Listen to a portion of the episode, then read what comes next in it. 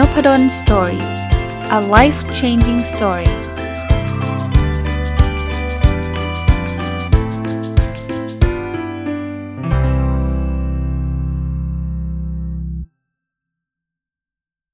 วัสดีครับ ยินดีต้อนรับเข้าสู่นพดล Story Podcast นะครับแล้วก็วันเสาร์นะครับยินดีต้อนรับเข้าสู่รายการผู้ประกอบการวันหยุดหรือ Weekend Entrepreneur นะครับยังคงอยู่กับหนังสือเล่มนี้นะวันนี้น่าจะรีวิวจบนะ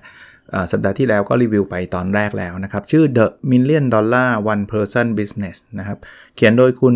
อีแลงโพเฟลอาจจะอ่านชื่อ ไม่แน่ใจว่าถูกหรือเปล่านะครับ ก็เป็นหนังสือที่ตามชื่อเนาะก็คือเป็นธุรกิจคนเดียว แต่ว่าสามารถทำรายได้ได้ถึง 35 ล้านนะ ถ้าถ้าใช้เลทไทยปัจจุบันเนี่ยวันมิลเลนดอลลาร์ก็ประมาณ 35 ล้านบาท ก็น่าสนใจเพราะว่าคนที่เป็นผู้ประกอบการวันหยุดเองเนี่ยก็ ส่วนใหญ่ก็ทำธุรกิจคนเดียว แต่ว่าเขาสามารถจะทำรายได้ได้เยอะแยะได้ยังไงนะอะคราวนี้วันนี้เนี่ยจะมาต่อนะครับ คือหลังจากการเลือกแล้วว่าจะทำอะไรยังไงเมื่อตอนที่แล้วเล่าให้ฟังไปแล้วนะครับ จากหนังสือเล่มนี้เนี่ยคราวนี้ก็เริ่มต้นละจะต้องทำจริงละผมก็พยายามจะลิงก์หรือว่าเชื่อมโยงกับผู้ประกอบการวันหยุดนะครับ อันแรกคือเอาเงินมาจากไหนก่อน อะถ้าหยุดตรงนี้ก่อน ถ้าเป็นผู้ประกอบการวันหยุดเนี่ยผมก็บอกว่าไม่จำเป็นจะต้องใช้เงินนะพยายามเลือกธุรกิจที่ใช้เงินน้อย แต่ว่าโอเคละบางทีมันอาจจะไม่ได้แบบรวยเร็วหรือว่าได้เป็น 30กว่าล้านได้ทันทีนะครับ แต่ผมผมเชื่อในทิศทางว่าค่อยๆ โตดีกว่าเสี่ยงแล้วก็พังนะครับ แต่ว่าในในหนังสือเล่มนี้เนี่ยเขาก็บอกว่าอย่างแรกเนี่ยเงินก็ได้อาจจะได้มาจากการที่เขาคล้ายๆทำเป็นเป็นงานงานเสริมอะ ทำงานเพิ่มอะนะเพราะว่างานประจำเนี่ยถ้าเกิดทำอยู่เนี่ยมันก็ได้เงินแล้วเงินมันก็ต้องใช้จ่ายดูแลครอบครัวอยู่แล้วใช่ไหมใช้ในชีวิตประจำวันมันก็จะไม่เหลือ แต่ถ้าเกิดเราอยากที่จะมาลงทุนเนี่ยคุณอาจจะทำงานพิเศษงานเพิ่ม แล้วก็เอาเงินตรงนั้นเนี่ยมาฟันฟันก็คือมาสร้างธุรกิจของคุณก็ได้นะครับหรือหรือเอาธุรกิจที่คุณสร้างนั่นแหละให้มันเลี้ยงตัวเองได้ ให้มันเลี้ยงตัวเองได้แบบว่า คุณสมมุติคุณจะทำขนมขายผมยกตัวอย่างนะครับ คุณก็ อาจจะตอนเริ่มต้นนะคุณอาจจะต้องมีเงินไปซื้อวัตถุดิบนั่นแหละ แต่ว่าพอหลังจากนั้นเนี่ยคุณได้เงินมาแล้วเนี่ยคุณขายของคุณก็เอาของเอากำไรที่คุณได้จากการขายของไปซื้อวัตถุดิบต่อนะถ้าเราเริ่มเล็กเนี่ยไม่ไม่ไม่ไม่ซีเรียสหรอกคือ จะใช้เงินลงทุนไม่เท่าไหร่หรอกนะแต่ถ้าเกิดคุณจะเริ่มแบบทำโรงงานทำขนมเลยอย่างเงี้ยมันก็ต้องใช้เงินเยอะ ซึ่งซึ่งส่วนตัวไม่แนะนำนะอันนี้ก็เป็นแหล่งที่มาของเงินก็คือทำ ทำอาชีพเสริมนะครับทำทำงานเสริมแหล่งที่2บางคนบอกโอ้ยงานเสริมก็ไม่ไหว ไม่รู้จะทำอะไร จริง ๆ มันผู้ประกอบการมันหยุดมันก็คืองานเสริมนะก็เก็บเงินจากจากรายได้ที่เรามี คุณทำงานประจำเหมือนเดิมก็ได้ แล้วคุณอยากจะหาเก็บเงินมาทำธุรกิจ ใช่ปะคุณก็save เงินหน่อยทำเป็นเหมือนเหมือน save อัตโนมัติเลยแล้วผมแนะนำเพิ่มจากหนังสือนะ save แบบหักหักอัตโนมัติไปเลย คืออย่าบอกว่าเหลือเมื่อไหร่ ก็จะ save เราจะไม่เหลือนะครับไอ้เรื่อง save อันอื่นหรือว่าเก็บเงินอันอื่นก็เก็บไปนะ แต่ว่ามีก้อนหนึ่งอะเก็บไว้สำหรับสตาร์ทธุรกิจเราก็ได้นะครับ อันนี้ก็สามารถทำได้ หรือแหล่งที่ 3 ของเงินคนอื่น ให้เขามาช่วยลงทุน ถ้าเป็นผู้ประกอบการวันหยุดก็อย่าเยอะมากนะอย่าเยอะมากนะแต่สมมุติว่าคุณไม่มีเลยไม่มีตังค์สักบาทเลย จะไปซื้อวัตถุดิบมาทำขนมก็ไม่มีสมมุตินะ จะแค่เก็บเงินเองก็ใช้เวลานาน แต่จริงๆมันก็ไม่ควรนานขนาดนั้นนะครับ ถ้าเกิดคุณเริ่มเล็กๆอะ่ะหรือคุณจะทำงานพิเศษก็ไม่รู้จะทำอะไรอีกนะ ก็ให้ใครมาลงทุนเอาคนใกล้ตัวก่อนเลยนะคุณพ่อคุณแม่นะเพื่อนสนิท แต่ก็เน้นอีกทีขีดเส้นใต้ทีสำหรับผมเนี่ยอย่าเพิ่งไปหวังว่าจะได้กำไรที 30 ล้าน เอ้ยเราขอยืมเงินนาย5ล้านเงี้ยหนักไปหนักไปแล้วไม่มีใครเข้ามาลงทุนกับเราหรอกนะยิ่งเราไม่มีประสบการณ์ยังไม่ยังไม่ได้เชี่ยวชาญทางด้านนี้อยู่แล้วเนี่ยแต่ว่า ถ้าถ้าเป็นหลักหลักพันหลักหมื่นอาจจะพอไหว อาจจะพอไหว เพราะฉะนั้นเนี่ยก็ให้ใครมาลงทุน แล้วไม่ใช่ขอตังค์เขาฟรีๆนะ อาจจะขอยืมขอดอกให้ดอกเบี้ยเขาหรือว่าเป็นหุ้นส่วนก็ได้อ่าเป็นหุ้นส่วนแปลว่าถ้ามีกำไรก็มาแบ่งกันตามสัดส่วนเงินลงทุนอย่างเงี้ยผู้ประกอบการมันหยุดพยายามจะไม่ให้เกิดสิ่งนี้ขึ้น เพราะว่า ถ้าเกิดสิ่งนี้มันจะมันจะเสี่ยง เพราะผมไม่อยากให้ลงทุนเยอะตั้งแต่แรก อันนี้สไตล์ผมอย่างที่ผมเล่าให้ฟังนะเพราะฉะนั้นเนี่ยถ้าไม่ลงทุนเลยก็ดี จะได้ไม่ต้องมานั่งของเงินลงทุนใครบางที่เนี่ยคนจะทำธุรกิจเนี่ยที่ไม่ได้ทำเพราะว่าไม่มีเงินทุนไม่มีเงินทุนก็เลยไม่ได้ทำผมก็เลยนำเสนอว่าผู้ประกอบการมันหยุดเนี่ยไม่จำเป็นต้องมีเงินทุนนะอะงั้นอันแรกนะ หางานพิเศษทำแล้วเก็บเงินไปลงทุนอันที่2เนี่ยเก็บเงินไม่ต้องงานพิเศษ เก็บเงินจากรายได้ประจำไปลงทุนนะอันที่ 3 ก็ ให้คนอื่นมาลงทุนด้วย อันที่ 4 คือลองไปใช้เครื่องมือในการเงินอื่นๆ เอาง่ายสุดก็คือกู้ใช่ไหมขีดเส้นใต้ในหนังสือเขียนไว้ผมก็มารีวิว แต่ว่าผู้ประกอบการวันหยุดอยากให้เป็น last resource ก็คือเป็นทางสุดท้ายจริง ๆ ผมไม่อยากให้เราเริ่มต้นจากการติดหนี้ครับ เพราะว่าพอติดหนี้แล้วมันจะเกิดความเครียด ฉันจะต้องขายให้ได้ แล้วถ้าเกิดขายไม่ได้เนี่ยฉันติดหนี้เลยฉันเจ๊งแน่นอนโดนยึดบ้านยึดรถ คืออย่าไปลงทุนเยอะไง อีกครั้งหนึ่งพูดอีกครั้งหนึ่ง เพราะฉะนั้นเนี่ย เออถ้าจะยืมยืมเล็ก ๆ น้อยๆนะเอาละสมมุติว่าตอนนี้เราได้เงินมาแล้วทำทำอะไรต่อไปนะก็บอกว่าให้เริ่มต้นทดลองแล้วก็ปรับเปลี่ยน อันนี้อันนี้อันนี้ดีนะครับ เริ่มต้นอย่างแรกก็คือถามลูกค้ากลุ่มเป้าหมายแล้วฟังเขานะ ไม่ต้องไปโต้เถียงเขานะ คุณคิดว่าคุณจะทำขนมขายกับใครนะกับเด็กวัยรุ่นเนี่ยให้เขาลองชิมดูแล้วถามเขาดูว่ามันถูกใจเขาไหมหรือว่ามันมีอะไรควรปรับเปลี่ยนนะ หรือลองทำทำ product มานำเสนอให้คนฟังนะครับ ยิ่งยิ่งมี product จริง ๆ เลย แล้วมีราคาจริง ๆ เลยก็ดีนะครับ เพราะว่าบางทีราคาเนี่ยเป็นเรื่องใหญ่เหมือนกันนะ เพราะว่าถ้าเกิดคุณวางราคาต่ำไปเนี่ยคุณก็เสียโอกาส จริง ๆ ของแบบนี้มันควรจะขายได้เยอะกว่านี้ แต่คุณคุณดันไม่รู้ไงคุณไม่ได้ศึกษาไงเวลาเวลาวางราคาดูยังไงเนี่ยเขาบอกให้เทียบกับ value ที่เราให้ไปนะครับมันคือลูกค้าเนี่ยจะซื้อเมื่อราคามันถูกกว่า value ที่เขาได้รับ value คือคุณค่าที่เขาได้รับเขาคุณค่าวัดยังไง บางทีมันก็คือความพึงพอใจลูกค้านั่นแหละเดี๋ยวคุณกินกินกินขนมชิ้นหนึ่งอะ่ะถ้ามันอร่อยมากเนี่ยแพงหน่อยคุณก็ซื้อใช่ไหมแต่ถ้ามันไม่อร่อยเลยเนี่ยมันก็มันก็ไม่ไม่เอาอะถึงถูกกว่านั้นเราก็ไม่ซื้อจริงปะเพราะฉะนั้นเนี่ยก็ก็ต้องลองทดลองนะครับ มันไม่มีใครบอกได้หรอกว่าขนมที่คุณทำเนี่ยชิ้นละเท่าไหร่ดี ก็ต้องทดลองเพียงแต่ว่าส่วนหนึ่งก็ศึกษาจากคู่แข่งคุณก็ได้นะว่า อาหารคุณประมาณนี้รสชาติก็ คู่ขี้สูสีกับคู่แข่งเขาขายอยู่ที่ประมาณเท่าไหร่ ถ้าคุณอยากจะขายต่างจากเขาไม่ได้ผิดนะ แต่คุณต้องมีแวลูอะไรเพิ่มเติมอะแล้วก็เรื่องการผลิตเรื่องการทำพวกนี้ถ้าเป็นผู้ประกอบการมันหยุดตรงนี้ไม่น่ามีอะไรเป็นประเด็นยากเย็น แต่ว่าหลาย ๆ อันเนี่ยคุณอาจจะต้องจ้างเขาผลิต คุณไม่ได้มีฝีมือในการทำอย่างผมทำหนังสือเนี่ย ผมจ้างเขาพิมพ์นะ ผมไม่ได้พิมพ์เองนะ ผมไม่มีเครื่องพิมพ์ที่บ้านนะ เพราะฉะนั้นเนี่ยเเวลาเราจ้างเขาพิมพ์เนี่ย คุณก็จะต้องมีการคุยกันหาหาหาหาโรงพิมพ์ดีๆ หาคนทำดีๆครับ ซึ่งอันนี้ถามว่าแล้วเราจะรู้ได้ไงก็ต้องทดลองครับ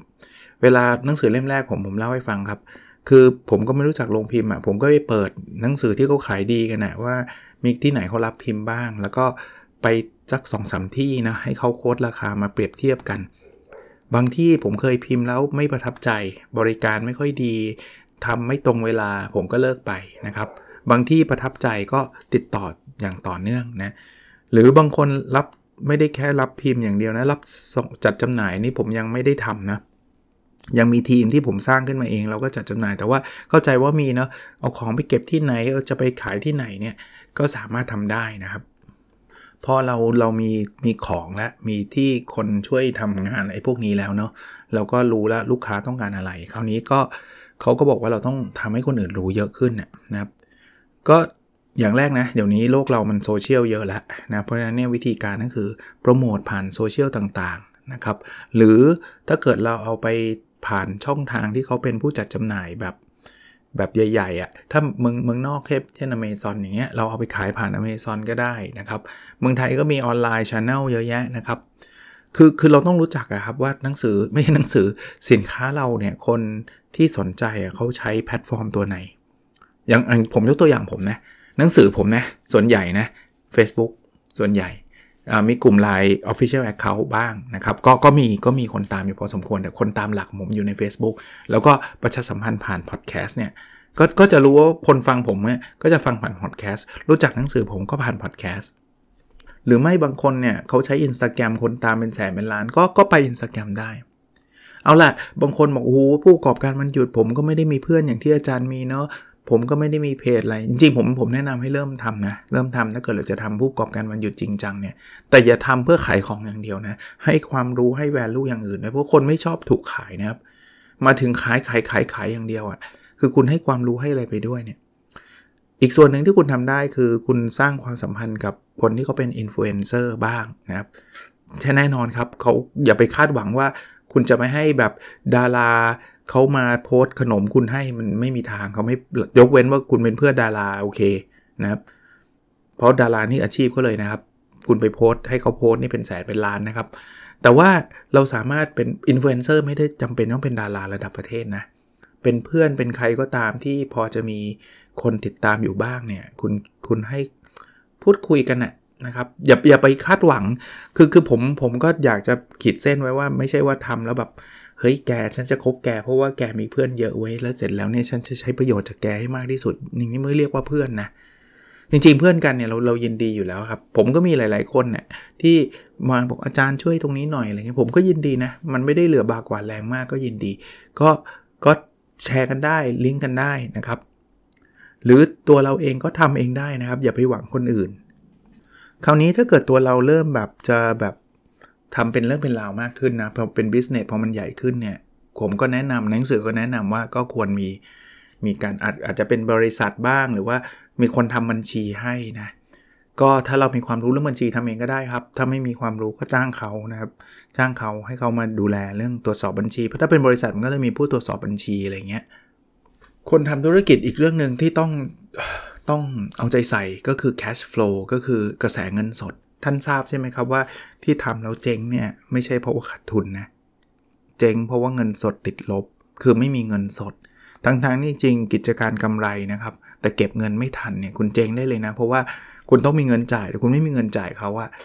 คุณไม่มีเงินจ่ายซัพพลายเออร์คนส่งของเขาก็ฟ้องคุณ เขาก็ฟ้องคุณคุณไม่มีตังค์จ่ายคุณก็ลมละลายทั้งทั้งที่ตังค์อาจจะมาอีกหกเดือนข้างหน้าเขาไม่รอคุณหรอกนะครับ ก็หลาย ๆ เทคนิคจริงในในหนังสือเล่มนี้เขาก็จะพูดนะครับ เรื่องเรื่อง digital marketing นะทำการตลาดออนไลน์เมื่อกี้ที่เราพูดกันไปอยู่บ้างนะครับ หรือว่าบางทีราคาเนี่ยคุณไม่จำเป็นต้องไปลดราคาแข่งกับคนอื่นทำเป็นสงครามราคากันนะ คุณสามารถเซตพรีเมียมไพรซ์ได้ คือราคาที่มันพรีเมียมก็ได้นะครับ อีกส่วนหนึ่งที่คุณทำได้นะก็คือคือ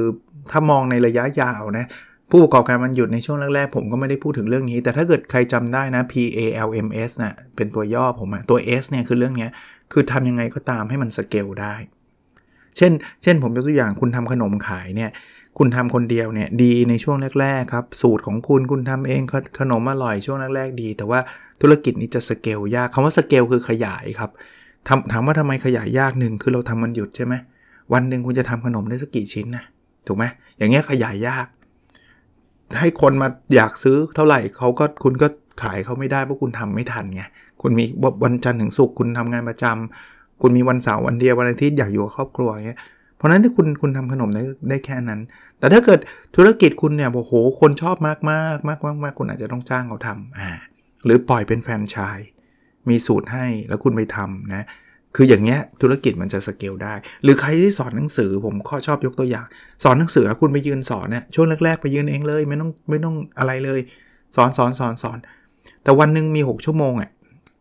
ใครเก่งมากๆก็ 9 ชั่วโมง สมมุติมีคนอยากเรียนกับคุณมากกว่านั้นทำไงอะคุณเสร็จแล้วคุณถูก limit แล้วอย่างนี้สเกลไม่ได้ขยายไม่ได้ แต่ถ้าเกิดคุณเปลี่ยนการสอนเป็นรูปแบบออนไลน์ เป็นคอร์สออนไลน์ พอคอร์สออนไลน์เนี่ยคนจะดูคนหนึ่งหรือคนจะดูล้านคนเนี่ยคุณไม่ได้เหนื่อยเพิ่ม ผมไม่ได้บอกว่าต้องทำคอร์สออนไลน์เท่านั้น หรือว่าต้องเริ่มต้นเป็นคอร์สออนไลน์เลย แต่ว่าในระยะหลังเนี่ยการทำแบบนั้นมันจะทำให้เกิดสเกลเกิดการขยายได้ง่ายขึ้นนะครับ นอกจากนั้นทำอะไรได้อีกบ้างนะ ให้คนมารีวิวนะครับทานขนมใช้บริการแล้วแล้วเป็นยังไงนะครับ หรือให้การซื้อมันง่ายขึ้น อย่างเงี้ยบางบางคนนะผมเห็นนะในใน a c e b o o k เนี้ยอยากซื้อเนี้ยต้องไปเสิร์ชหาเองใน Google นะ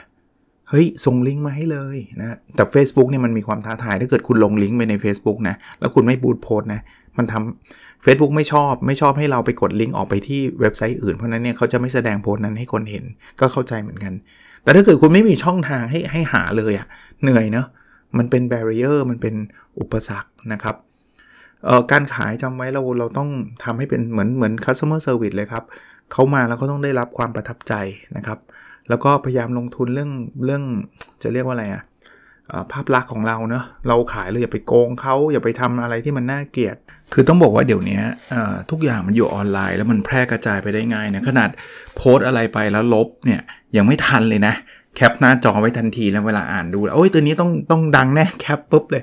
ก็ก็ลำบากนะครับต้องระวังนะเดี๋ยวพวกดิจิตอลเนี่ยมันไม่เหมือนปริ้นนะปริ้นแบบเอ้ยอันนี้เก็บคืนได้อะไรเงี้ยดิจิตอลนี่ยากมากนะยากมากต้องระวัง คราวนี้ในตอนท้ายเล่มเนี่ยเขาก็บอกว่าโอเคเราเราเราทำไปแล้วเนี่ยสักพักเนี่ยเราก็ต้องมานั่งเขาบอกให้เหมือนเหมือนเป็นเป็นเหมือนเป็นการทดลองอะเป็นแ a บนะครับ อะไรที่ work ก็ทำต่อ แล้วก็เขาให้โฟกัสนะครับ อย่าไปทำอะไรเยอะแยะมากมายนะครับ แต่ไม่ได้โฟกัสมั่วซั่วนะเราก็ต้องทดลองว่าเอออันเนี้ยมันเป็นสิ่งที่เราทำได้ดีก็ทำต่ออะไรที่ไม่ดีก็เลิกไปนะครับ อีกเรื่องหนึ่งคือขอความช่วยเหลือได้นะ เราเป็นผู้ประกอบการวันหยุด ผมหนังสือเล่มนี้ไม่ใช่หนังสือผู้ประกอบการวันหยุดนะครับ แต่ว่า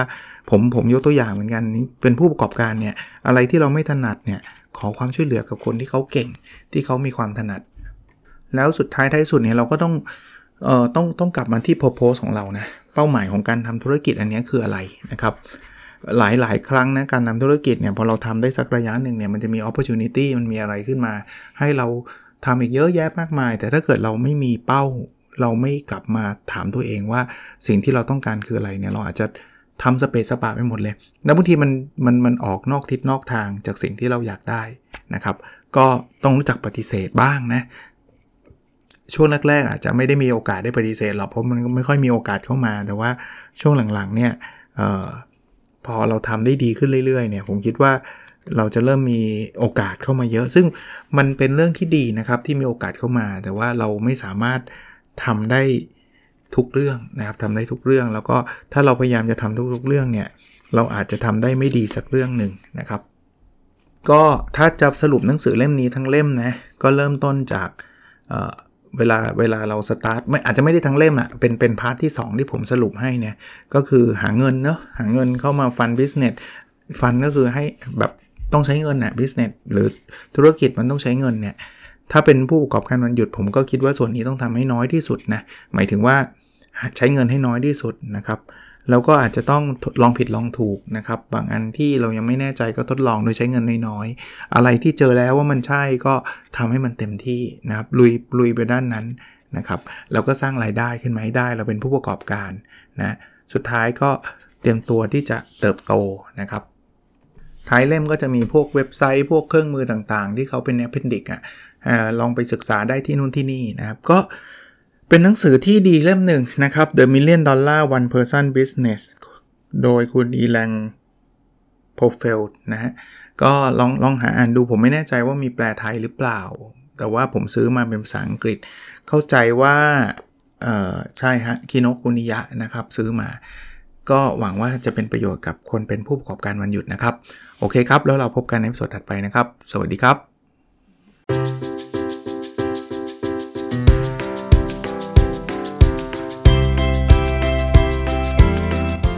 n o p a d o n Story a life changing story